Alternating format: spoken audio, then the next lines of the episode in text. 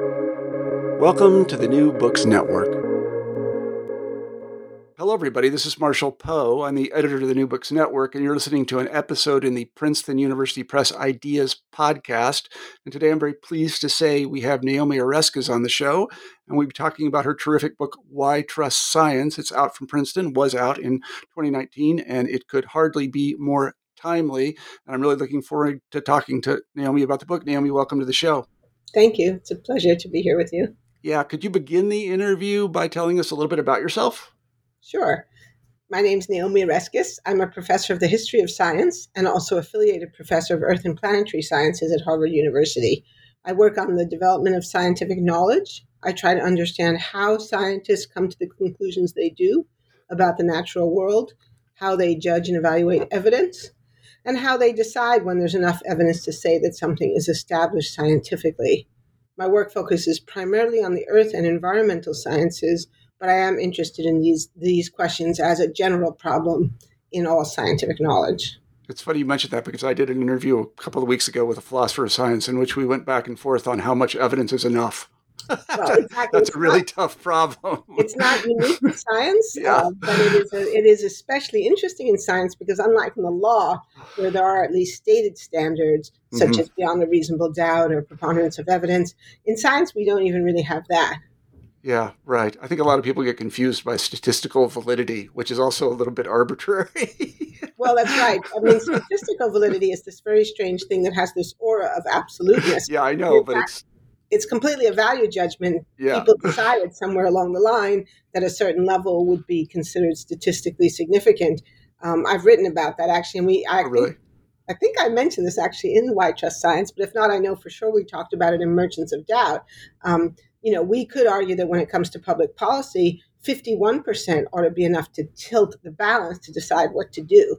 Right, right. This is a ve- this is a very tough problem with no easy answer. It's a certified hard problem, yes. um, as the mathematicians say.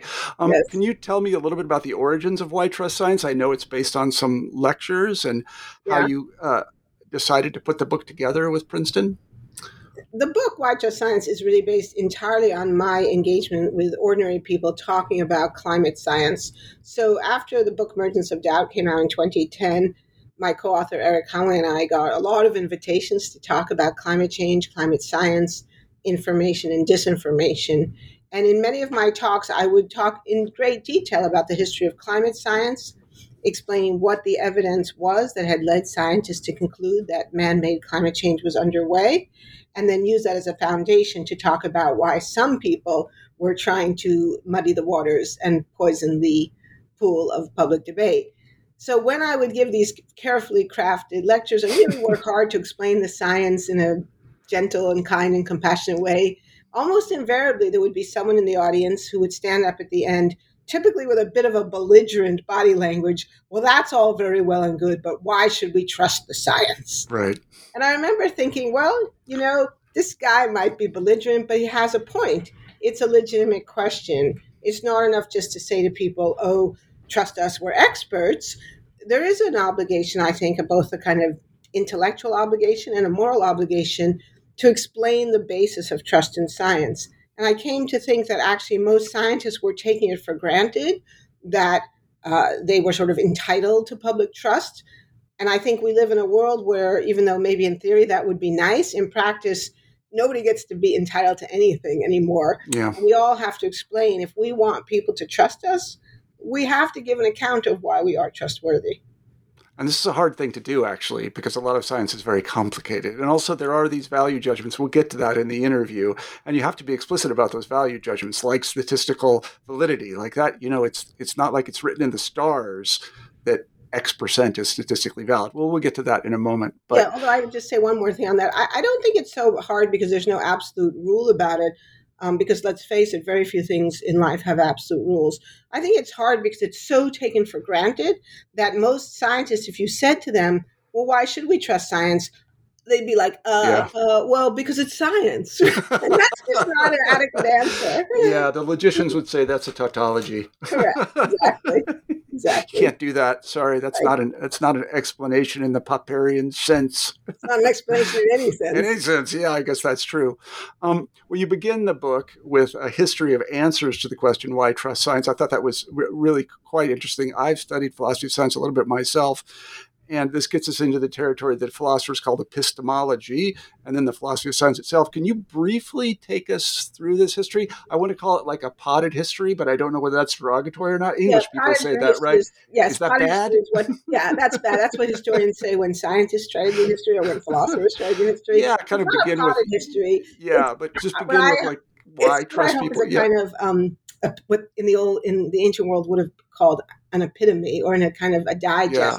So what I did in writing this book was to go back to works that I had read over the years as a graduate student, as a professor, and to try to make sense for my readers. Well, what kinds of answers have people given before? Because as you said, it's not obvious what the answer to this question is. And so one way to deal with a question for which the answer is not obvious is to survey the field of mm-hmm. other answers that people have considered and rejected. So I look at what is essentially a history of the philosophy of science the, since the mid 19th century. And what I show in the first half of the book is that people have tried a lot of things. A lot of the early work in this area, say from the mid 19th to the early 20th century, is focused around what we would generally call the scientific method. The idea that there's some kind of method in science that guarantees the correctness of its results.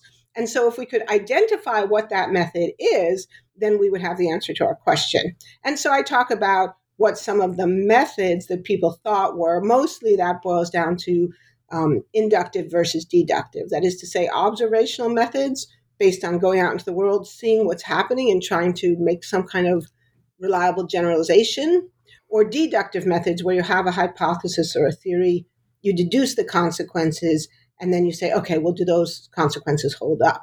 What I show is that even though there have has been a very robust discussion about these ideas by very smart people, some of them definitely smarter than me, neither one of those ideas really holds up in practice. And they don't hold up logically. You can find logical objections to both approaches, and they don't really hold up empirically because in neither case can we say that that's what all scientists have done. And it was that that observation by historians and sociologists of science, particularly around the 1960s to 70s, which really led to the explosion of the area known as the sociology of scientific knowledge, sometimes referred to as science and technology studies, uh, sometimes reduced to the notion of social construction of science. Uh, but the gist of that is people saying, well, hold on a minute. If we actually look at what scientists really do, we find a couple of important things. And one of the most important things we find is that scientists don't work alone. So many of these other theories focused on method as if so long as the individual used the appropriate method, then everything would be fine.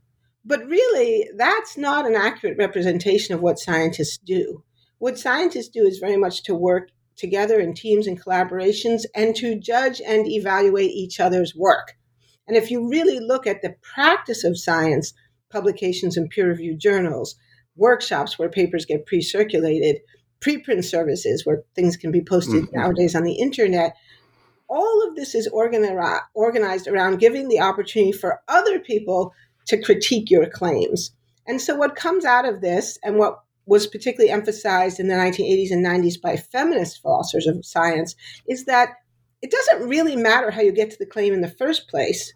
Some scientists use inductive methods, some scientists use deductive methods, some scientists build physical or numerical models. The really crucial thing is what happens once you've got the claim. And so, what I come to in the book, drawing on the feminist philosophers of science, is that the critical vetting of claims is really where the rubber hits the road epistemologically, because it's in that kind of trial by epistemological fire that we see what claims can stand up to critical scrutiny, and what claims can't? That's an excellent answer. And I can say that as a, as a historian, this seems like common sense to me because when you publish a history paper, people come and attack you or they, they take it apart. Right. And, and, you know, are you right or are you wrong? It's not that simple. Correct. it's much more complicated than right or wrong. So, for example, you know, verifiability or um, its opposite, which name its name is escaping me right now. Falsifiability. falsifiability. It's not like that. No, it's not like right. it just gets. It's not just false. It's nothing is just false. Correct. And this is something else that I talk about in the book. So one of the things that Ludwig Fleck pointed out back in the 1930s was that in a way you can think of science as a game of telephone. The person introduces an idea, then there's an exchange of ideas, there's arguments. Maybe that person goes back and collects more evidence, or maybe some other people collect more evidence, and then the original idea gets modified in light of the new evidence or in light of the critiques. And over time, something new emerges, which is actually typically quite different from yeah. what you started with. And Fleck says, well, so whose idea is it? You know, it's the person at the beginning, the person at the end. And he says, well, actually, it's everybody. We all get credit, or we all should get credit because the knowledge emerges out of that process of proposal, adjustment, modification, refinement. So eventually, what comes out at the end could be quite different from what started. And everyone who has been part of that process has some, you know, deserves some credit for the final outcome. Well, this is why in history books, I don't know about scientific papers, but in history books, there's usually an introductory chapter that has lots of historiography in it, where you have right. to go back through it and list everybody back right. to Aristotle that had this thought. used to do that, um, uh, but they don't do that uh, so much anymore, and so it's very easy to lose sight of what that longer process looked like. And the only way you really get a sense of it is to stand back, as a historian can do, and say, okay, well, here's what this debate looked like here's how it evolved over time here's what the trajectory of knowledge looked like you know here's where they began and here's where they ended up. And if you take that seriously you get a very different picture of science which is much less individualistic you know heroic tales of lonely geniuses pretty yeah. much fall by the wayside. And instead what you get is something that is much more social. So it doesn't mean that the theory is socially constructed in the sense of bearing no relationship to nature. No of course it bears a lot of relationship to nature. In fact i mean the closer it is to nature, the better the theory would be. But we get there through a process that's very, very social. And in a sense, it's more of a, pro- I mean, we think about the scientific method, it's more of a scientific process that involves lots of different, I want to use the word institutions. And I want to talk a little about institutions because they have come under fire wrongly, I think, and people have kind of lost trust in them. I used to, I founded and edited an academic journal. I don't think it's come under fire, but I, it was an institution and is an institution. Can you talk about the role that institutions like that, and I mean universities and colleges and departments and research centers and so on and so forth, and journals in mm-hmm. that process? Sure, institutions are a crucial part of modern science. I mean, in some sense, we can say science itself is an institution or yep. an enterprise.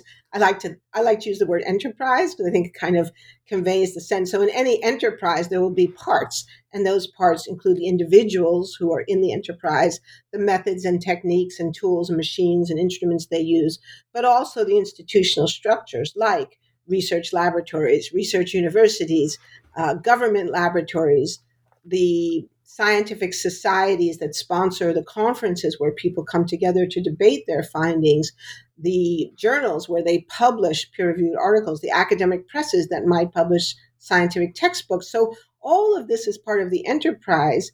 And again, it's when you step back and you think of it that way, then you see this as this very social process.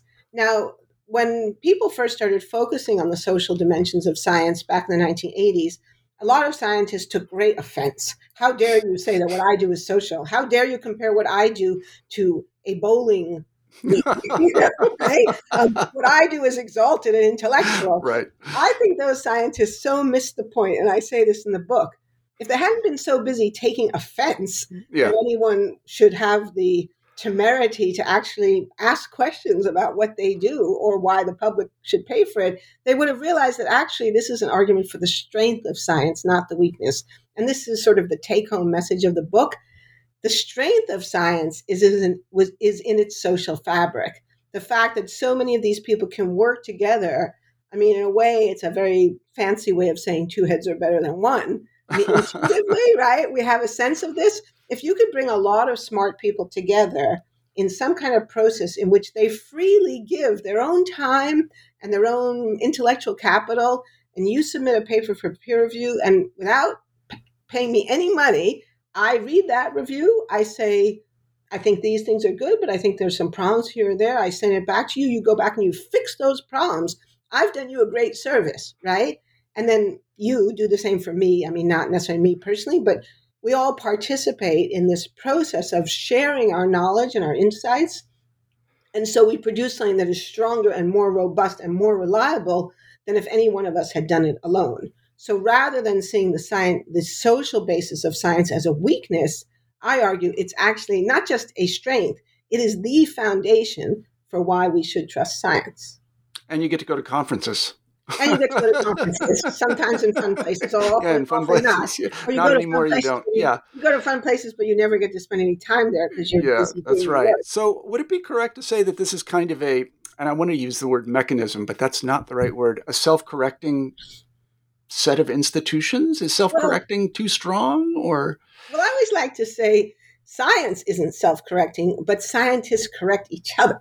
Yeah. Right? I mean, the whole point of this process is that people are fallible that we know that we all make mistakes and we all have blind spots and we all succumb to motivated reasoning. And particularly once we think a theory is right, we may have a tendency to push for it. So rather than expect scientists to be some kind of superhuman, uber objective creature, which is not possible, we say, no, I mean, we know that nobody's perfect, but if we work together, we can identify flaws and fix them. And so I don't like to say that science is self correcting. I think mm-hmm. that's kind of a weird thing to say. But the process is highly focused on identifying errors and correcting them. Yeah, I think I think that's well said. It, it, it is or should be, if it's operating correctly, focused on those things. And I think that, you know, again, as a historian, this is not a problem for me. But you have to be ready to be wrong.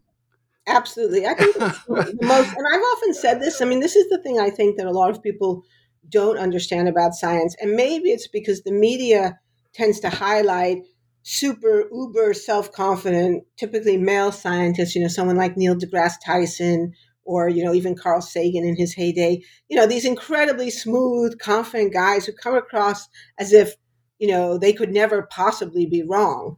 But that's a really, really terrible image yeah, to put forward because the, it's the, it should be the opposite, right? in my opinion, the ideal science is that scientist is the one who can say, "Hey, you know, you might be right about that." Yeah. And, and the story I love to tell comes out of one of my earlier books. So, in my earlier book on the history of plate tectonics, I assembled a group of scientists who had been crucial to the development of plate tectonic theory. And one of them, Xavier Le Pichon, told this incredibly wonderful story that I thought encapsulated everything that's right about science when it works well.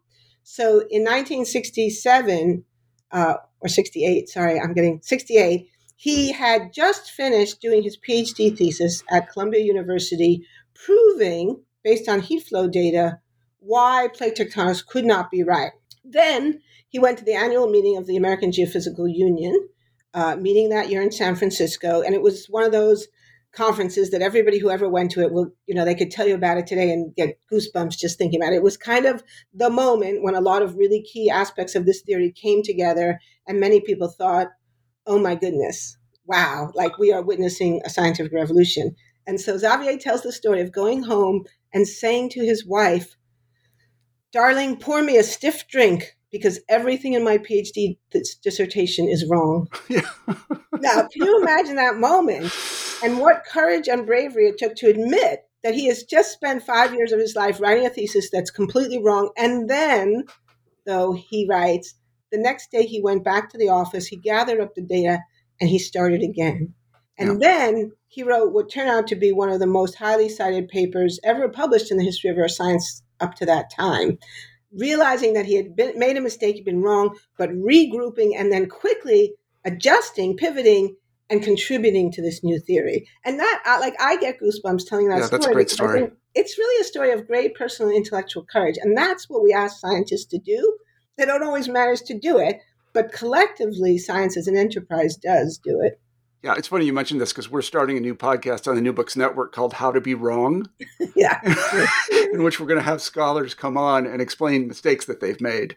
Yeah, um, that's yeah. Great. I love that idea because, you know, we all make mistakes. And if we would just not feel like it was such a big deal, um, you know, I mean, I, I, well, I won't say bad things about my university, but I think, you know, many people, the more famous they get and the more successful they are, the harder it becomes for them to admit. Yeah mistakes. And so science in a way gives you cover. It gives you an institutional structure where you know, if you get a, a tough review, you can say, oh, well, you know, that reviewer was really a bit of a glass bowl, but, you know, he might have been a little bit right about that, and I'll see what I can do to fix it, right? Yeah, yeah, yeah, that's exactly right. So, um, just to introduce the concept, which I think a lot of I, I will call them lay people or just people think about in terms of science, and that is objectivity, that it's somehow central to science and trust in science. But objectivity has kind of taken it on the chin in the last 50 years. Um, where does objectivity, this concept of objectivity, if it is philosophically sustainable anymore or not, I don't know. How does it fit into your picture about the trustworthiness of science? How does objectivity arise? How is it practiced? Well, here I draw heavily on the work of feminist philosophers of science, particularly Sandra Harding and Helen Longino, who made an argument some years ago for what Sandra Harding called strong objectivity. So, previous scholars had a model of objectivity as a characteristic of a person. So, objectivity is something that inheres in me as a trait um, and a virtue that if I am objective, then I'm a good person or I'm a good scientist. Whereas if I'm subjective, I'm a bad science scientists. So what Harding and Longino did was to really challenge that and to say, no, the crux of scientific objectivity is not about the characteristics of the individual. It's about what the community can achieve through this process of critical scrutiny. And so, what Harding calls strong objectivity, and what I embrace and use in my work, is to say we achieve objectivity, to think of objectivity not as a trait, but as an achievement. And the way we achieve it is through this give and take, through this interchange of different people looking at the problem from different perspectives. So we achieve an objective perspective by looking at it from many different angles. And then this becomes the, the argument for why diversity in science is not just a moral virtue, but an epistemic virtue as well. Because the argument um, that Harding and Longino made, which I think is correct and I build on, is to say um, if the community is not diverse, and if everyone is looking at the problem from more or less the same angle, then there's a good chance that you miss things. And we certainly have plenty of examples in the history of science where that's true. But if we can assemble a diverse community where people look at the problem from many angles and are open to each other's points of view, then we have the possibility of achieving what Harding calls strong objectivity. And that's what I argue for in the book. And so diversity isn't just the right thing to do. It's actually necessary to get the right answers. Yeah, this brings me back to something that John Stuart Mill did or did not say. I, I, don't know.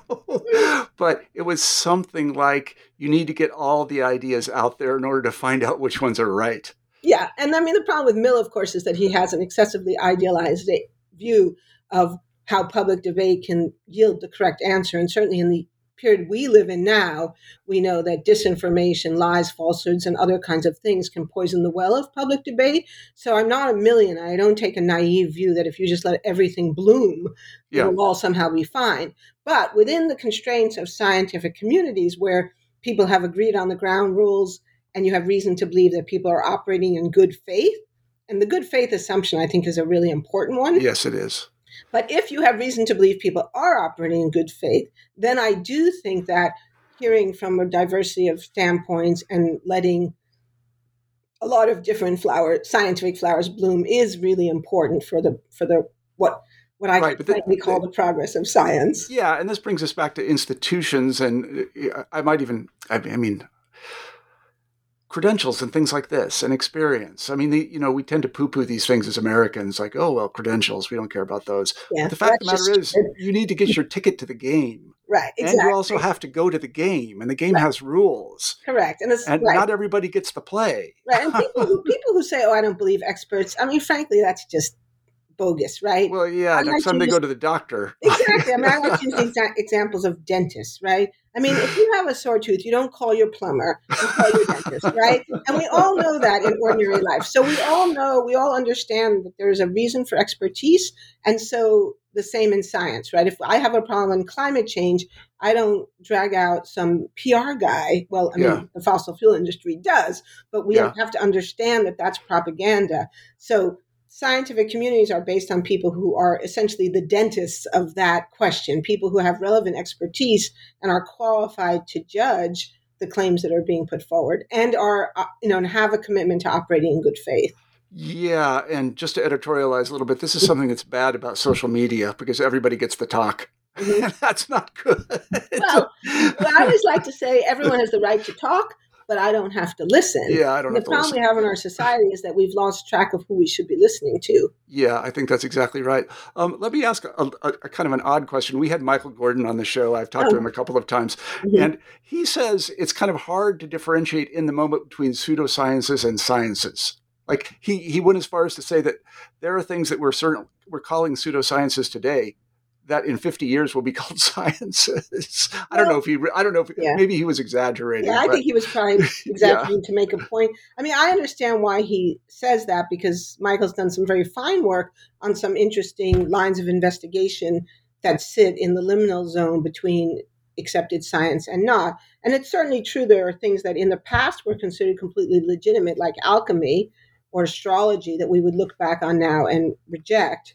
So it is essential to historicize these things um, in order to really understand. And the whole notion of a clear demarcation criteria, we can easily say, yes, this is science, and no, this isn't. I mean, Michael Gordon is right to say that, yeah, it's not that simple. But that said, like anything that has a spectrum and a gray zone, there may be stuff in the middle that's gray, but there's also stuff at the ends that are black yeah, and white. In the tails, at any given moment, yeah. we can sometimes say that is propaganda. We can identify that as not science because it's being run by an advertising agency or a PR company, or because we have the historical documents to show that the fossil fuel industry had an organized program that they planned in advance to confuse people about climate science. So we can say that is not science. And I don't call those things pseudoscience. They're not even pseudoscience implies that there's some relationship with science. I mean, this is propaganda, this is disinformation. These people are not scientists, they have no scientific training, they have no scientific credentials.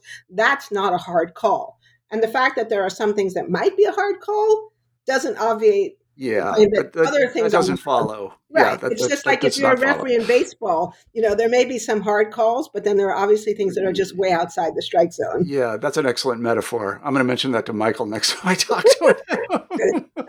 that's a good one. And then there are some things that aren't even baseball at all. right, exactly. Well, you've got to play by the rules of the game. That's the thing. And people right. don't understand this that they're, you know, credentials and seminars and labs, they have rules. Right. And you need to follow them. Journals and peer review, this is all very rule bound activity. Right. And, and again, it, the rules are not it doesn't mean that the rules don't sometimes get broken or bent and it's not like the 10 commandments. It's not like right. i can hand you a piece of paper that says you know here are the 10 commandments of science. It's not like that.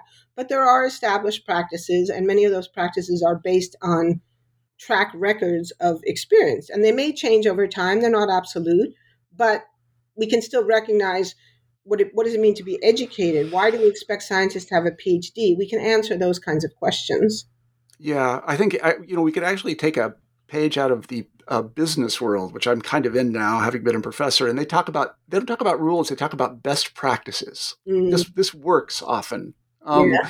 but they're but they're not going to say this is a, a, an absolute commandment. This is yeah. probably the way you should do things. Yeah, um, frankly, I don't really like the best practice thing because having okay. been, well, having been a university administrator, I think sometimes it's an excuse for just like checking the boxes. yeah. Oh, I did that, I did that, I did that. It's all fine and not actually paying attention to the outcome. Yeah. But again, scientific practices are about outcomes, right? It's not enough just to have a paper be peer reviewed. You also have to have an interesting result. Yeah, right? the result. Yes, right. mathematicians. Did you get a result? Did that's what they result? say. Right. like that's right. with capital R, a result.